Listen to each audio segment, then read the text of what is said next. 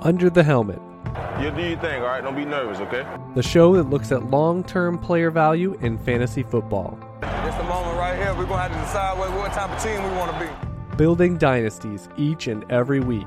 I don't even know your name. What's your name? Chad Parsons, telling you, man, you leading the league in hydration. I got a dynasty team reaping rewards for the next decade. Katie Flower, You may beat me, but you will not outwork me. Tim Torch. There's only one winner, Chad. Find their written and premium audio content at uthdynasty.com. Playing it safe in Dynasty means you're going to lose. Stop talking about it, man. Let's get this going right now. Welcome down to the Helmet, looking at some long-term player value in fantasy football. I'm your host, Chad Parsons, joined by Katie Flower, the official podcast of UTHDynasty.com, home to over 300 premium podcasts, in addition to this weekly free one on all your podcasting platforms. However, you may find us, rate us, and review us. Much appreciated. Got Katie Flower in here, and uh, like minds uh, think alike as well, because um, I usually put down a few bullet points here and there. Katie comes on. I really want to talk about Devy, and I actually said, you know, most of the things I wrote down uh, exactly about Devy. This is a common period. We, we talk about it, you know, usually February, March is a time where a lot of those combined rookie Devy drafts or were removed from the declarations and the announcements um, and uh, commitments from the incoming freshman class. So that's a common period to have some semblance of college drafting in your Devy or hybrid um, dynasty leagues. But also, once you get a few weeks removed, we know, you know, the famous Mel Kiper and, and other platforms do their 2021 big board or 2021 mock drafts. At this time of year, you get a little bit removed from the analysis, the recapping of the, the current uh, NFL draft year.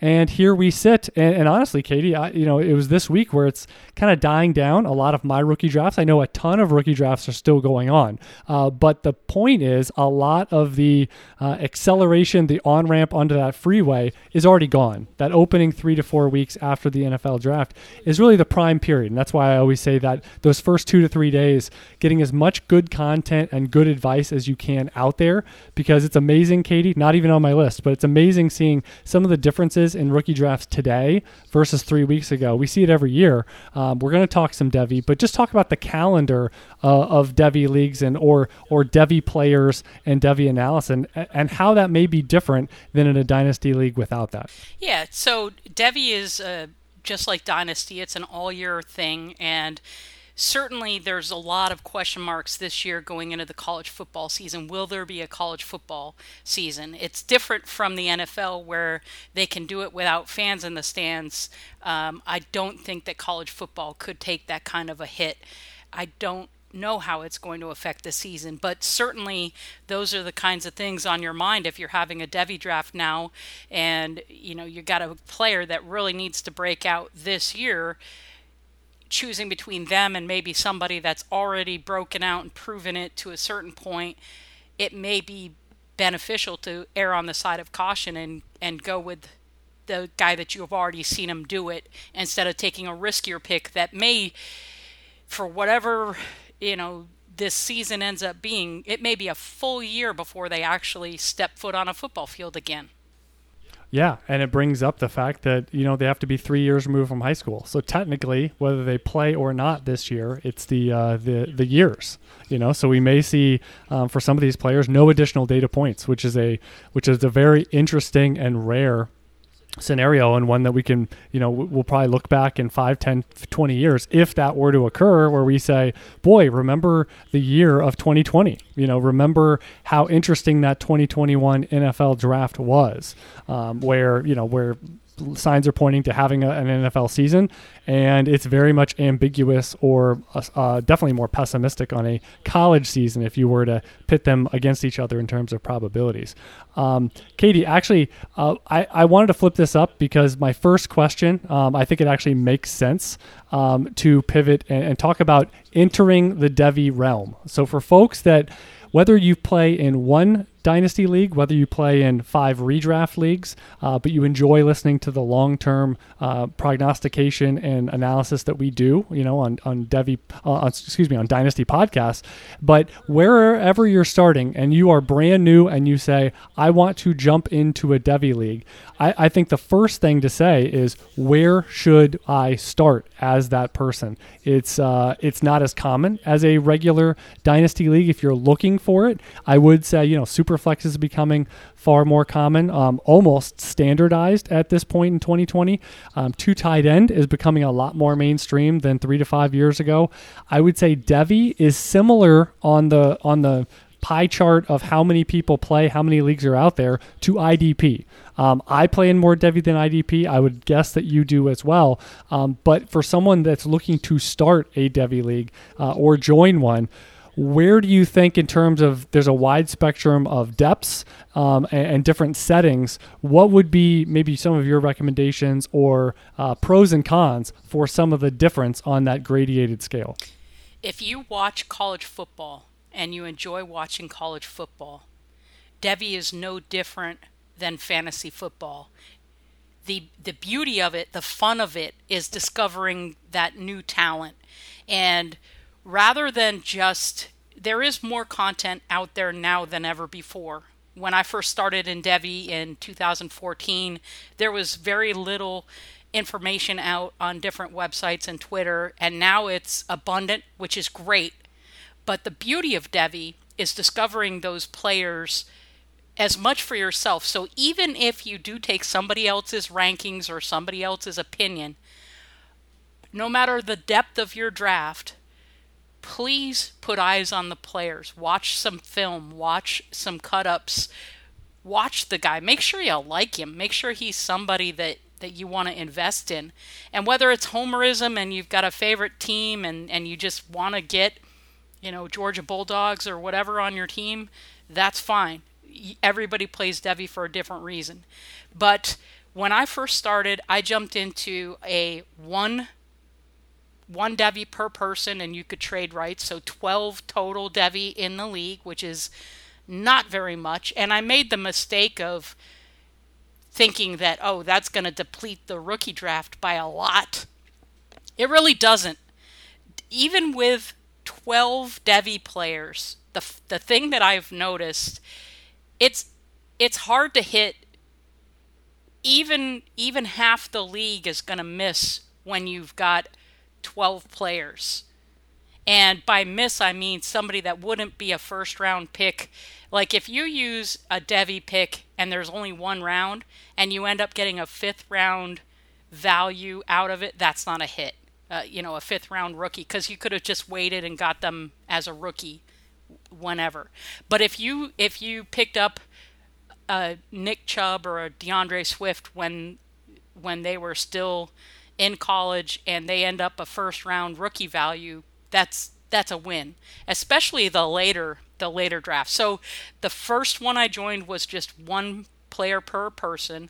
The second one was a deep it was a triple flex. You could start three quarterbacks and it was deep 200 heavy players. And so I did both. I did I jumped into both early on and I don't look back and regret either one of them. I loved the immersion when you go into a deep Devy draft, you have got to know guys that other people don't know. You have got to know profiles and looking for a particular type. And it makes it a lot more fun hitting on a guy that you got in the sixth round two years later they're the number one overall pick or, or you know top five or whatever in a rookie draft that is fun what yeah one thing well yeah, I, I, and one more thing.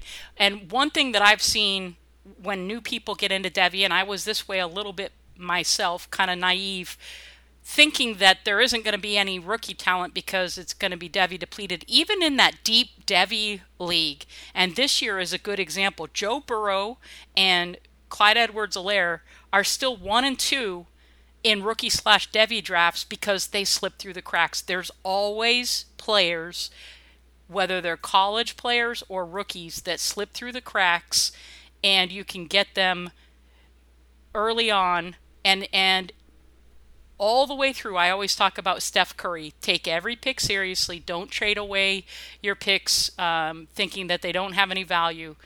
Every pick has value, and if you can turn, Well, you just you just said Steph Curry. Just to, I mean, you you said it to you can hit from anywhere. You can hit from You know, anywhere. Unlimited range is the reference that you could hit from the sixth round, just like he can hit from half court. Yes, exactly. And if you take each pick methodically and you look at it, and, and Chad and I have this saying when you're down to your final pick in the sixth round or fifth round or whatever the round is, ask yourself, what value will this guy have next year? Will I have to t- use a first round pick on him? Could I get him in the third round of the Devy draft? do I need to pick him right now? If there's a tie between two players and one is somebody that's coming out sooner rather than later, but the other guy you really believe that they're going to rise up, and and keep in mind that this year is completely different because we may not have a college season, so they they won't have that chance to rise up. So if you're if you're taking somebody in the final round that that is more of a flyer type pick, ask yourself what is their price going to be at this time next year before making that decision. Yeah, that's a great point. You know, again, shooting for shooting for the moon. You know, uh, late because there's going to be a lot of gravel on the side of the road. You know that I, I think another part is if you hang your head and, and and aren't really entrenched in the probabilities and the way that these player values swing in rookie drafts, Dynasty Devy's even more extreme you know that that you can hit on 101s future 101s from deep in your draft but you can also have guys on the side of the road that just you know by the time they get to the NFL or maybe don't even get there um, that you know and obviously you're trying to eliminate that but that is within the range of outcomes. And in rookie drafts you don't really have that. You know they are in the NFL um, 99.9% of the picks made in rookie drafts they're guys in the NFL uh, you know not CFL potential uh, uh, crossovers or or things like that or, or potentials to to be in the NFL. Um, so so the uh, the floor um, that uh, great that kind of keeps everything up to a certain level is gone. I would say this that if you enjoy rookie draft season, so if that's you know and, and again that's one of the staples of UTH is is really diving in and and and dominating that January through May timeframe uh, of building your team organically, getting that taxi squad, getting that um, practice squad, if you will, of future talent for your team um, that that can rise up from your bench, rise up from your your taxi squad into your, the limelight and your starting lineup and dominating players in the future. If you enjoy that half of the calendar, then imagine because Devy, you are looking at the entire landscape. I mean, it, rookie draft, you might be looking at again. I go pretty deep. I'm looking at you know 100, 120 players at various points in the in the calendar, and yet you're you're going to have in your typical one, you really only need to have a gauge on 50 or 60 in a lot of rookie drafts. But imagine your world, your perspective opening all the way up to the entire college and incoming freshman landscape. Hundreds of players, thousands of players, filtering it down, um, watching a number of players. Uh, refining your process. Um, you get to look at different programs. So you're basically looking at three to four uh, in a line rookie drafts that have yet to occur, whether at this point 2021, 2022, etc., that you're kind of looking at those eligibility check marks and saying, you know, what does this look like? You know, that's why we talk about how does 2021 look? Well, that is a Devy question. That is looking ahead beyond the current rookie class.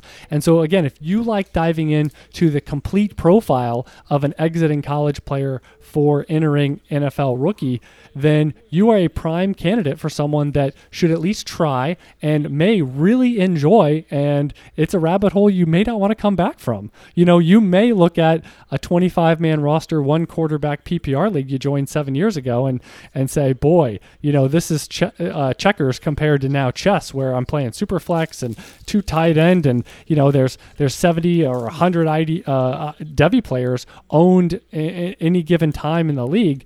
um, again, that is something that I started just like Katie said, you know, with with one that you drafted one. Every team had one Devy right that you could draft, and I think it originally started. We've loosened that up since, but started with one. Uh, it had to be a, a one year out player. So you know, in this year, for example, that would have been you're drafting someone 2021 eligible. It doesn't mean they necessarily are coming out. Uh, most of them did uh, in those two three years before. Now we made it. You can draft one of any you know college player, any college eligible player um, as as that Devy aspect. But that expanded to I think you know joining leagues that had 20, 30 overall in a league of of, of 12.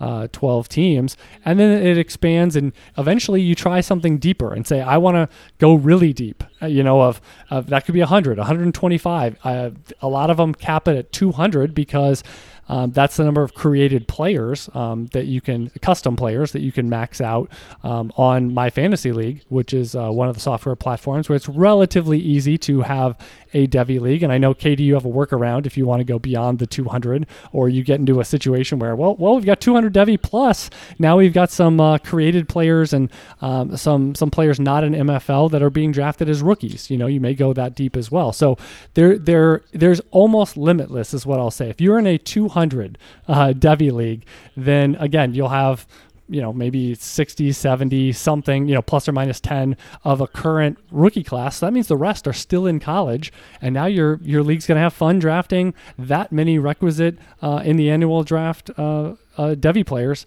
coming up in your annual draft. And I will say, um, I total I have some leagues that are both of these varieties, but I love I absolutely love. My favorite annual drafts are the ones where you have rookies and you have Devy and you have a Devy limit, but a lot of these you don't even get to that limit by the end of the draft. Let's say if it's six, seven rounds um, annually, but you get all the leftover rookies, you get the entire available landscape of, of players that aren't owned college wise in your league, and it's a whole heck of a lot of fun because every owner can do whatever they want with each of the picks. There's not really this uh, oh you can only have six players on your taxi squad and then and then it's a really shallow roster, so you can't really have you know more than seven or eight or nine Devy. It just doesn't make a lot of sense. You kind of want to open the woodshed and let people uh, the the floodgates and let people um, build their team as they see fit and use their roster spots um, in accordance to whatever that vision is. Um, but those leagues, uh, one second, Katie. Those leagues where it's rookie, Devy, and I even have some that mix in IDP. The ones where it's the entire landscape uh, of players and possibilities at every pick are the ones that I truly enjoy the most. Yeah, and uh, the cool thing that you mentioned, there's several different things, but when you have a Devy slash rookie slash veteran draft, whatever's left on the waiver wire from over the winter it makes the value of the picks so much better as opposed to having three rounds of Devy and three rounds of rookie as separate drafts. Why not combine them? Let anybody take whoever they want at any time up to the league limit. Those to me are the most fun because my rule of thumb for that is if there's a rookie that was drafted in the NFL in the first two rounds of the NFL draft, I am not going to skip over them unless I don't believe in their talent. I'm not going to skip over them to take a Devy. And that's important because you have to keep things in perspective. Everybody likes the shiny new toy.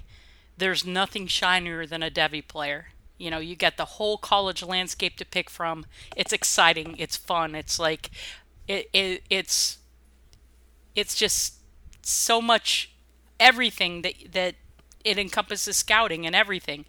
But don't overlook those rookies. Uh, like the Brandon Aiyuks that went in round one of the NFL draft. That's saying something. You can only hope to hit on somebody in Devy that's going to end up as a first round NFL draft. That would be so cool. That would be perfect. But there's so many misses. The the percentages, the way that I've run them and looked in the past, you've got a much better hit rate on running backs than any other position. And in Superflex, quarterbacks still only about a 6% hit rate, which is very low. The way that I look at quarterbacks in Superflex now compared to six years ago when I first started is build that hopper, build that taxi squad, build that really good base first and then you can start taking chances. I look at taking premium positions during the startup draft, which means I want my quarterbacks on my team from the very beginning. I want tight ends on my team from the very beginning. Those are the two hardest positions to hit in Devy. So therefore, make them your focus in the startup draft. And then wide receivers are about 23%, running backs are about 35%. Therefore, you want to take more shots at running back, especially those that are of the size and profile that you're looking for.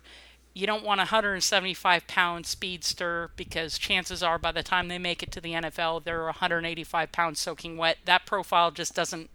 It, it's it's not the best. So that being said, take every pick and and make the best shot that you can. It's so much fun. Do you remember who your first Devy pick ever was?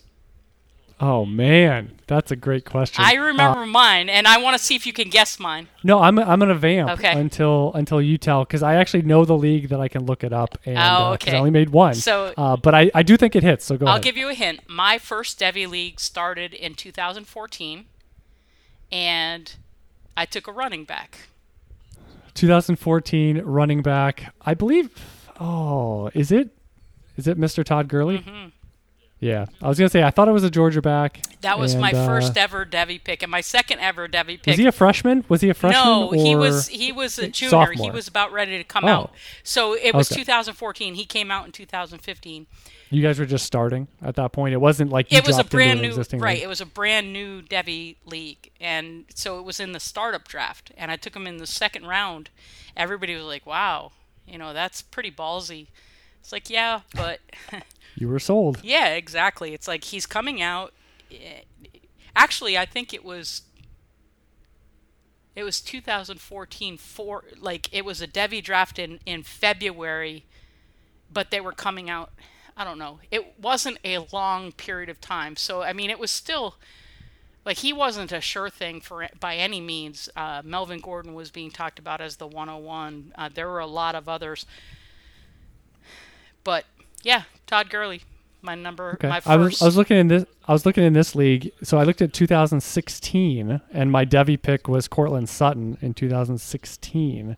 Now let me look at 2015. It looks like a, I was in the league in 2015. So made another Devy pick and eh, this one's I waited waited. Oh no no that was a right end pick. Oh, it's so. I will say it's difficult sometimes to track this stuff down. Oh, there we go. Uh, 2015. Did I trade? I might have traded my W away in 2015. Okay. Anyway, I'm wor- I'm working on it. It may be Courtland Sutton. Looking Okay. at this list, it may be Courtland Sutton. Way back Pony then. up. Anyway, but he was uh, but yeah, he was top five. I remember. I remember back then, even already through one year or two years or whatever it was, he was already top five percent of the model. I remember that.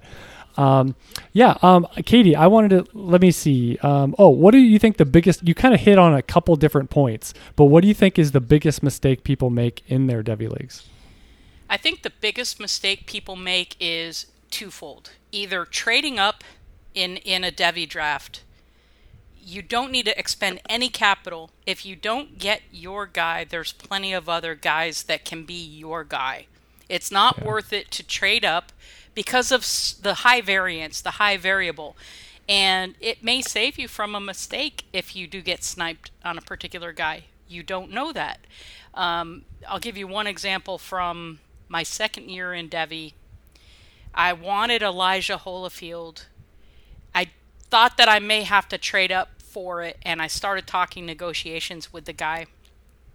And it's a tight end premium league. And I thought this is one of the ones that I read on my phone, and I thought he had sent me the trade offer that I had sent him. So I hit accept, but it had Ladarius Green in there. As it turns out, Ladarius Green turned into nothing, but so did Elijah Holyfield. And the whole point is don't trade up in Devy leagues. If anything, trade back and get more picks, get more capital because you want more shots. You want, because the odds aren't all that great, you want as many shots as whatever your taxi squad can bear. If I've got a taxi squad with 15 players by gosh, that's going to be a full taxi squad all the time. And people people discount the later rookie picks, and that's the other mistake that people make. Don't discount Devy picks. I don't care. Don't discount picks in general. Right, Yeah. e- exactly. I don't it, the the difference between a rookie 6 round pick and a Devy 6 round pick is the rookie pool is finite. The college pool is not.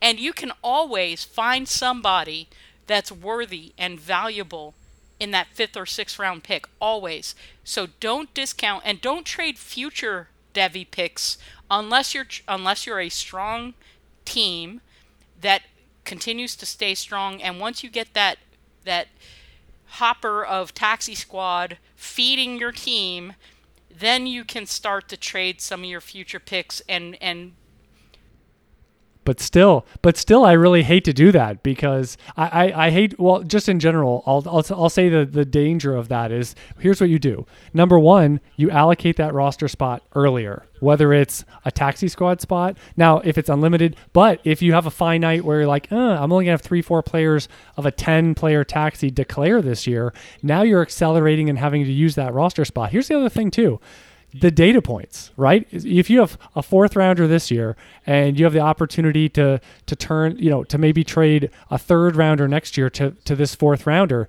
that third rounder again, you're resetting the clock with more information. Now maybe in 2021 we don't have that much more information, but typically what happens is you have more data. You have another season, you have a whole other bushel of players that didn't get drafted, but suddenly now they're worthwhile and they will be drafted this year. That's how it goes and you will have traded a pick from having that more information next year to going into you know less information technically because of where we stand today with that pick Yeah, and I also see owners, whether it's rookie drafts or Devy drafts, that trade away all their rookie picks or trade away all their Devy picks.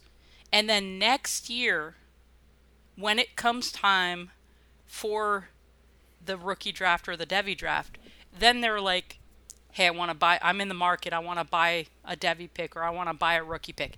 You're always going to spend more. Yeah, you're always going to spend more on the the Devy pick or the rookie pick the next year than you would have if you hadn't have, I mean it I guess it just depends on who you bought with it.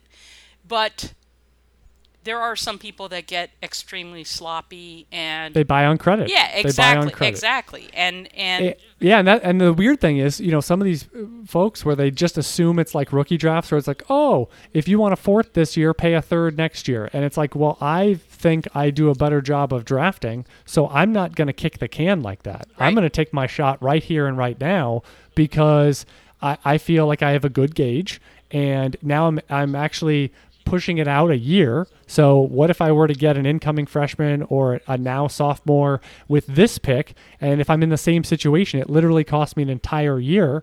Um, and will I really have a, that much better of a bet? I, I think if you're drafting well in Devy, you should be drafting in general players that are worth more the following year and would would be drafted higher if you were repeating that same draft than this year. Like that's sort of the the gauge for being productive and being uh, profitable with your selections. It's, it's a lot of high leverage business with those Devy picks. But if you don't think at, at 405 you can draft a player that would be 305 next year, I I I think you need to kind of refine your process and, uh, and and do some more study and more digging and more watching of tape and more diving into profiles because uh, to me that's a relative baseline type outcome where you know we talk about taking bigger risks the deeper you go what could happen in 12 months and if you have such you know if, if you're just going to kick the can and, and take future future picks it's going to take a long time for you to turn the fourth into a third third into a second third into a first and then maybe at that point, are you going to feel comfortable to make the pick and make the player for a player that rewind the clock? Now it's going to be six, seven years removed from actually getting them. Yeah. Uh, for example, I had in the third round of a rookie Devy free agent uh, veteran draft. In the third round, I was between two Devy players, and I ended up taking Marshawn Lloyd running back out of South Carolina. Love the profile, love love his work that he's already put in. And I was torn between him and one other running back.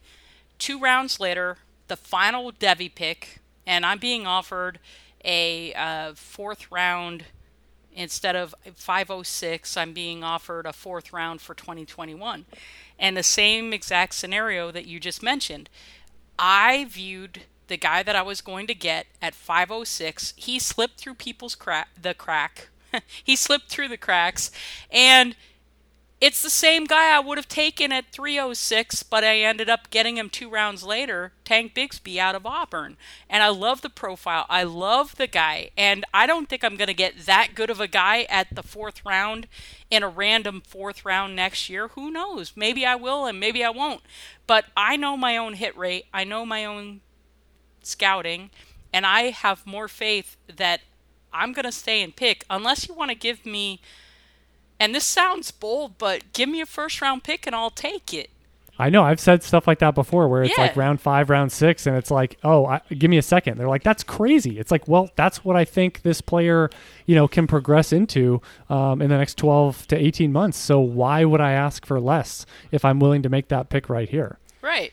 So um, I've had the same thing happen in a in a superflex draft where the guy that I was about to draft was worth more to me than what I was being offered in trade. I knew my values and I stuck to it. I took the guy and then the guy that's who I was going to take. Well, then why didn't you offer me more? Like you know the guy's value and you let him slip through your hands. It's not my fault. Like I'm not going to be a nice guy, quote unquote, and give you a a a steal just because you're offering me a trade. Like some people will make marginal trades and I don't Well, honestly, to be fair, the people Yeah. that I see sort of say, "Well, I made this trade. You know, I thought it was fair, but you know, it's not a trade that they're like jumping for joy." And it's like, well, you affected your team with a transaction, Right. And tho- I think those are the same people though that if they get maybe tell me if I'm wrong, Katie, because you're you're more of a social person than I am, but that to me is probably the dynasty trading uh, uh, parallel to someone that in social situations is always saying yes. You know, always saying, "Hey, can you can you do this? You know, do you want to go to this?" You know, eh, without really thinking it through and being kind of protective of, well, what am I doing? What's my schedule? What are my goals? Um, and, and they're always. I mean, I guess the term is people pleaser, but Right. the the the person that's always and this isn't a bad quality, but there are limitations that you kind of need to put on it of of of putting other people and these things that come out of the ether, and all of a sudden now it becomes the most important thing in your world when your world already had stuff going on before that moment. Uh, so it's people that kind of you know, oh, we're working a trade, working a trade. It's okay if it doesn't go through it's okay if you negotiate you know you, you pass trade offers and and messages back and forth and feedback and it just doesn't happen. I had one today. We we probably have talked about a trade for a couple days you know passing offers back. Oh seems like we're kind of close but maybe not really you know and just you know you get stuck on certain assets from each team and it's okay. It burns out like a fire. It doesn't happen. Maybe you'll revisit it in a few weeks or a month or who knows. But but it, you don't have to have that end game of hey we made a deal. We spent all this work. Sometimes a deal isn't there. And i think uh, you know devy uh, you know devy picks and that's where this started from can can be the same way. Yeah, and it it just if if you one thing I've always said about Devy, if you move back, you always want to pick up an extra player. Or if you're trading in season and you're trading X player for X player, just throw in a late get that pick baby. Get that pick. Start accruing picks. Start adding Get to a that. bunch of final round picks. Yeah, you you just you just did an interrogation room with uh that uh, You guys Tim and had I, like we did a draft. three or four. Yeah, and I well yeah we had like four picks in the last round. And what is that from? Trading marginal guys or adding them on to bigger deals um, as you go along. And again, those turn all turn into Steph Curry picks, and all of a sudden you put four. Uh, dart throws at big time upside together, and your odds to to get one player that works out to a high degree. So I do I do want to shout that out. That two of the last uh, interrogation room shows, one I recorded on my own, one that that Katie was a part of, both of them with Devy um, Devy uh, concepts were uh, that's uh, Devy. Uh, those are interrogation room 86 and 80, uh, 80 uh, 86 and 87, excuse me. So those have both been recently. You can find that on the UTH Premium Podcast Bat channel. It's on the, the homepage as well. But those are the ones that um, we specifically, you know, get all geeky and, and, and talk about Devy. um, and, and, blending that with rookies and, and, blending that with concepts and a lot more, um, you know, secondary and tertiary level than than we're talking about in this show, which is just sort of talking about a lot of the broad strokes and and the appeal to it. Um, to spin it towards the 2020 class, Katie, to kind of go to the end game and to just kind of show some.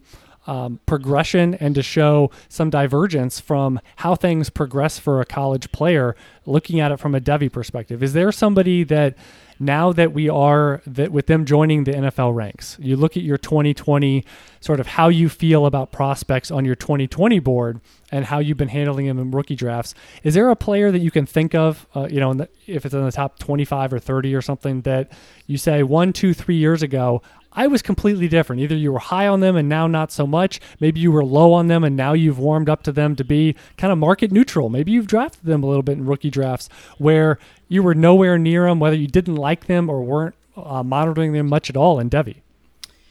So I remember when D'Andre Swift was a freshman, Cam Akers was the number one Devy running back off the board. J.K. Dobbins wasn't heard of. He was probably, I don't know, in the second or third round of most Devy drafts at that point in time. Jonathan Taylor was still building. He was probably close to J.K. Dobbins, somewhere around late first Devy. But I had D'Andre Swift pegged early on. He was my number one running back from that class. I turned and, you know, throughout the next couple of seasons with what Jonathan Taylor was putting up, I, I started to look at him more seriously. Dobbins finally got his shot. But the biggest thing, uh, the biggest wide receiver that I started to flip my mind towards, and part of this was because you didn't have him ranked very high, and I started liking him regardless of that. And that's where different opinions can come into play. So I started liking CeeDee Lamb the more I watched him in college. And we, you and I even had a draft where we had to choose and you ended up winning between Tee Higgins and, and CeeDee Lamb. And now CeeDee Lamb goes earlier than Tee Higgins.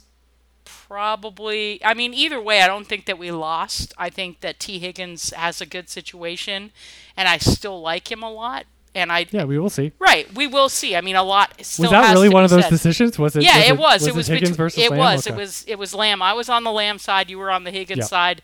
And sounds right. Yeah and and I was fine with Higgins and I'm still fine with Higgins. But that's just how much things can change and your biggest question mark about Lamb was his size and athleticism. At the time he was his BMI was really bad but at the combine he showed up pretty good and yep, and came, yeah, until you know all the information, it's hard to really say. So, you know, it, that's the other. That's the other thing about Devy. Just to throw in here for for two seconds is that you're dealing with less complete profiles than rookies. You may not even have a good birthday. I will say yeah. that you have to do sleuth work. Uh, you're gonna have to do a lot more digging in terms of information.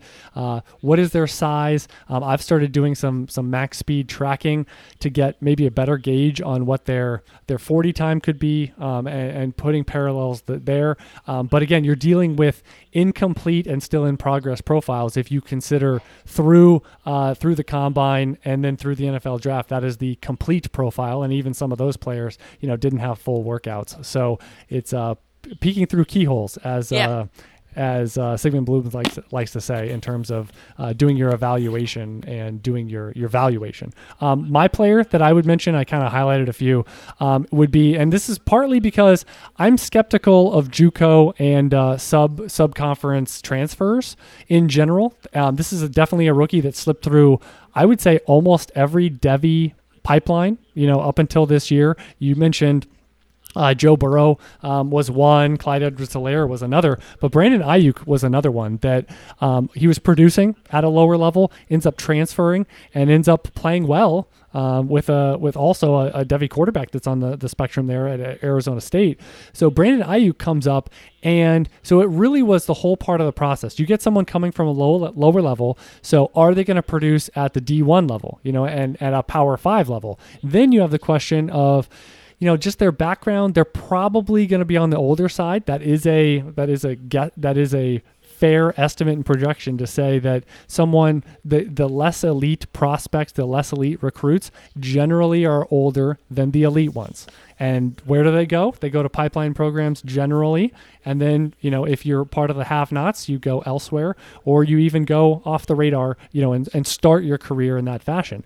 But Brandon Aiyuk is one that, you know, again, and now I, I've, I've, I've targeted him. I have a number of shares in that late first, early second round range because he goes first round. He was productive at the D1 level. He is um, athletic. Um, all these things, all these checkpoints he has, uh, you know, the pedigree of the NFL draft, um, doing well throughout the whole process, um, as well as finishing his career again productive at a higher level of play than he started his college career. All of those things, but you see how many check marks and question marks there were along the way. But now here he is, you know, as a as a top top 10, 15, 16 sort of range uh, rookie pick, you know, where you say he slipped through the cracks just like um, Burrow and Edwards-Helaire. Right. And so uh, just wanted to mention also, I talked about the running backs from that class D'Andre Swift, Jonathan Taylor, Cam Akers, J.K. Dobbins. They were all regarded like Cam Akers was number one in Devy's in that year. DeAndre Swift was, and he was a high school quarterback for right, folks that may not know right. that. Right. So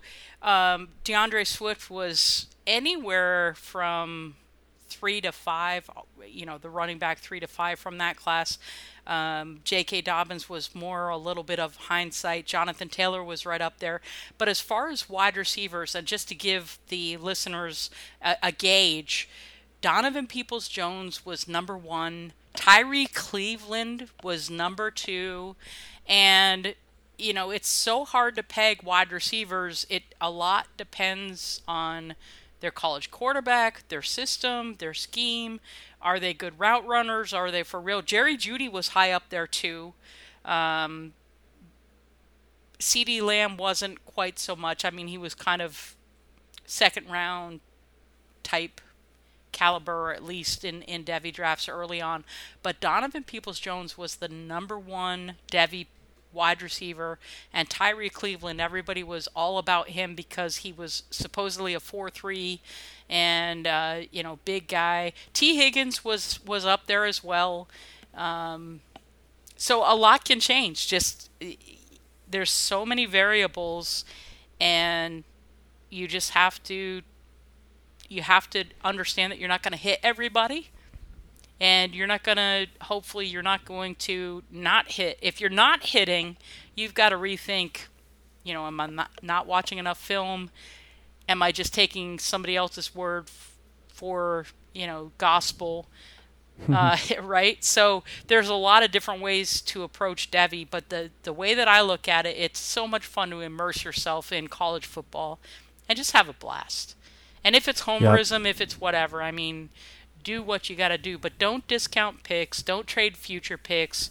Always try to get extra picks, especially in season when people aren't thinking about the value of a fourth or fifth round pick.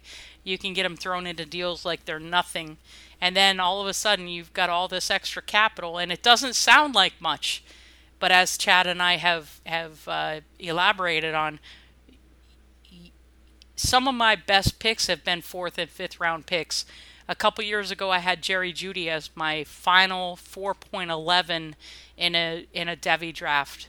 Just looking at the profile, and now he's top eight, depending on whether it's superflex or not.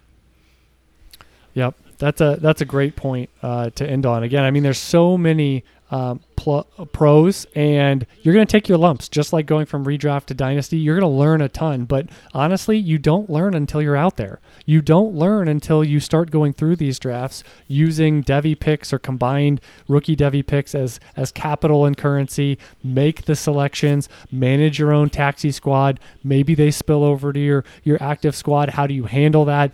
You learn an absolute ton.